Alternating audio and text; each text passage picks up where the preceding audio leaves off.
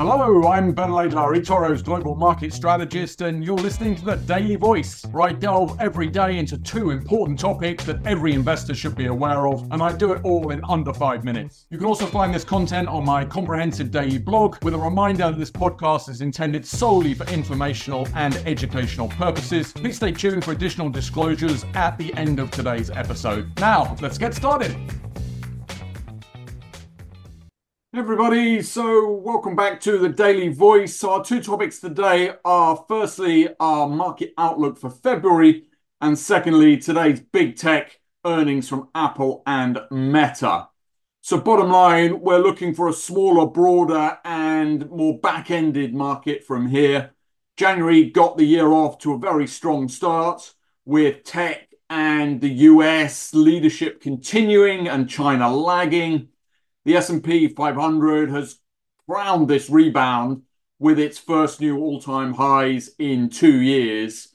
And January's 2.5% odd return for the S&P 500 was basically twice the long-term average, 1.3%, and annualizes at around 35%.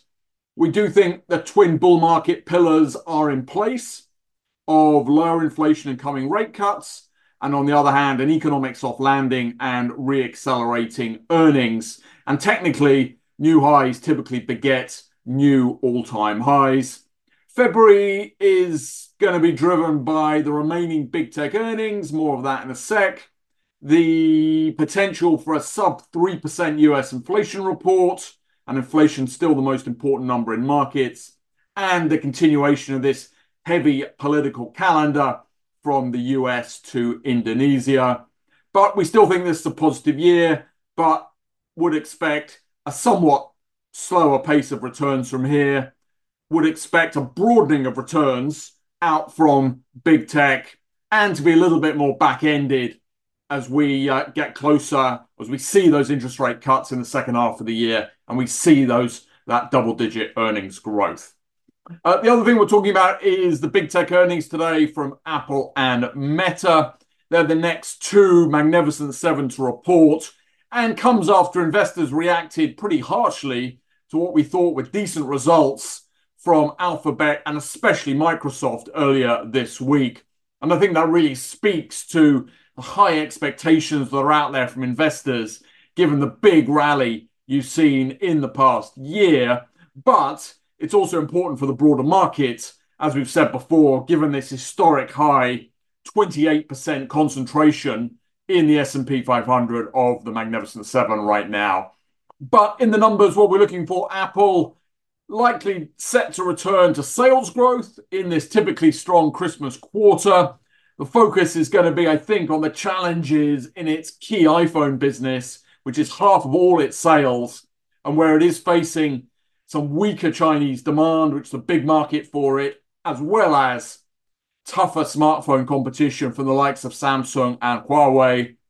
But on the other hand, I think you're going to see continued strong growth from its highly profitable services business. And that number three accessories business is going to come into sharper focus with Friday's launch of its AR VR headset, which is its first new product launch in years. Uh, and on Meta, now back to that one trillion market cap, the social media giant that owns Facebook and Instagram is likely going to see a recovering ad market.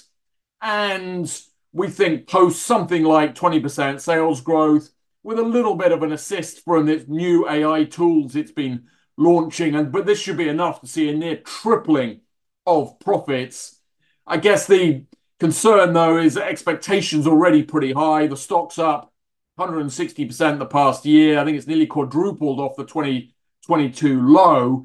And as we saw in the Alphabet results, uh, even an inline ads report um, could disappoint investors.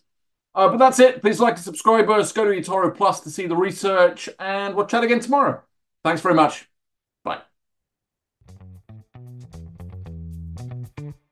You've been listening to Digest and Invest by eToro. For more information, please visit us at eToro.com. This podcast is for information and education purposes only and should not be taken as investment advice, a personal recommendation, or an offer of or solicitation to buy or sell any financial instrument. This material has been prepared without taking into account any particular recipient's investment objectives or financial situation and has not been prepared in accordance with the legal and regulatory requirements to promote independent research. Past performance is not an indication of future results.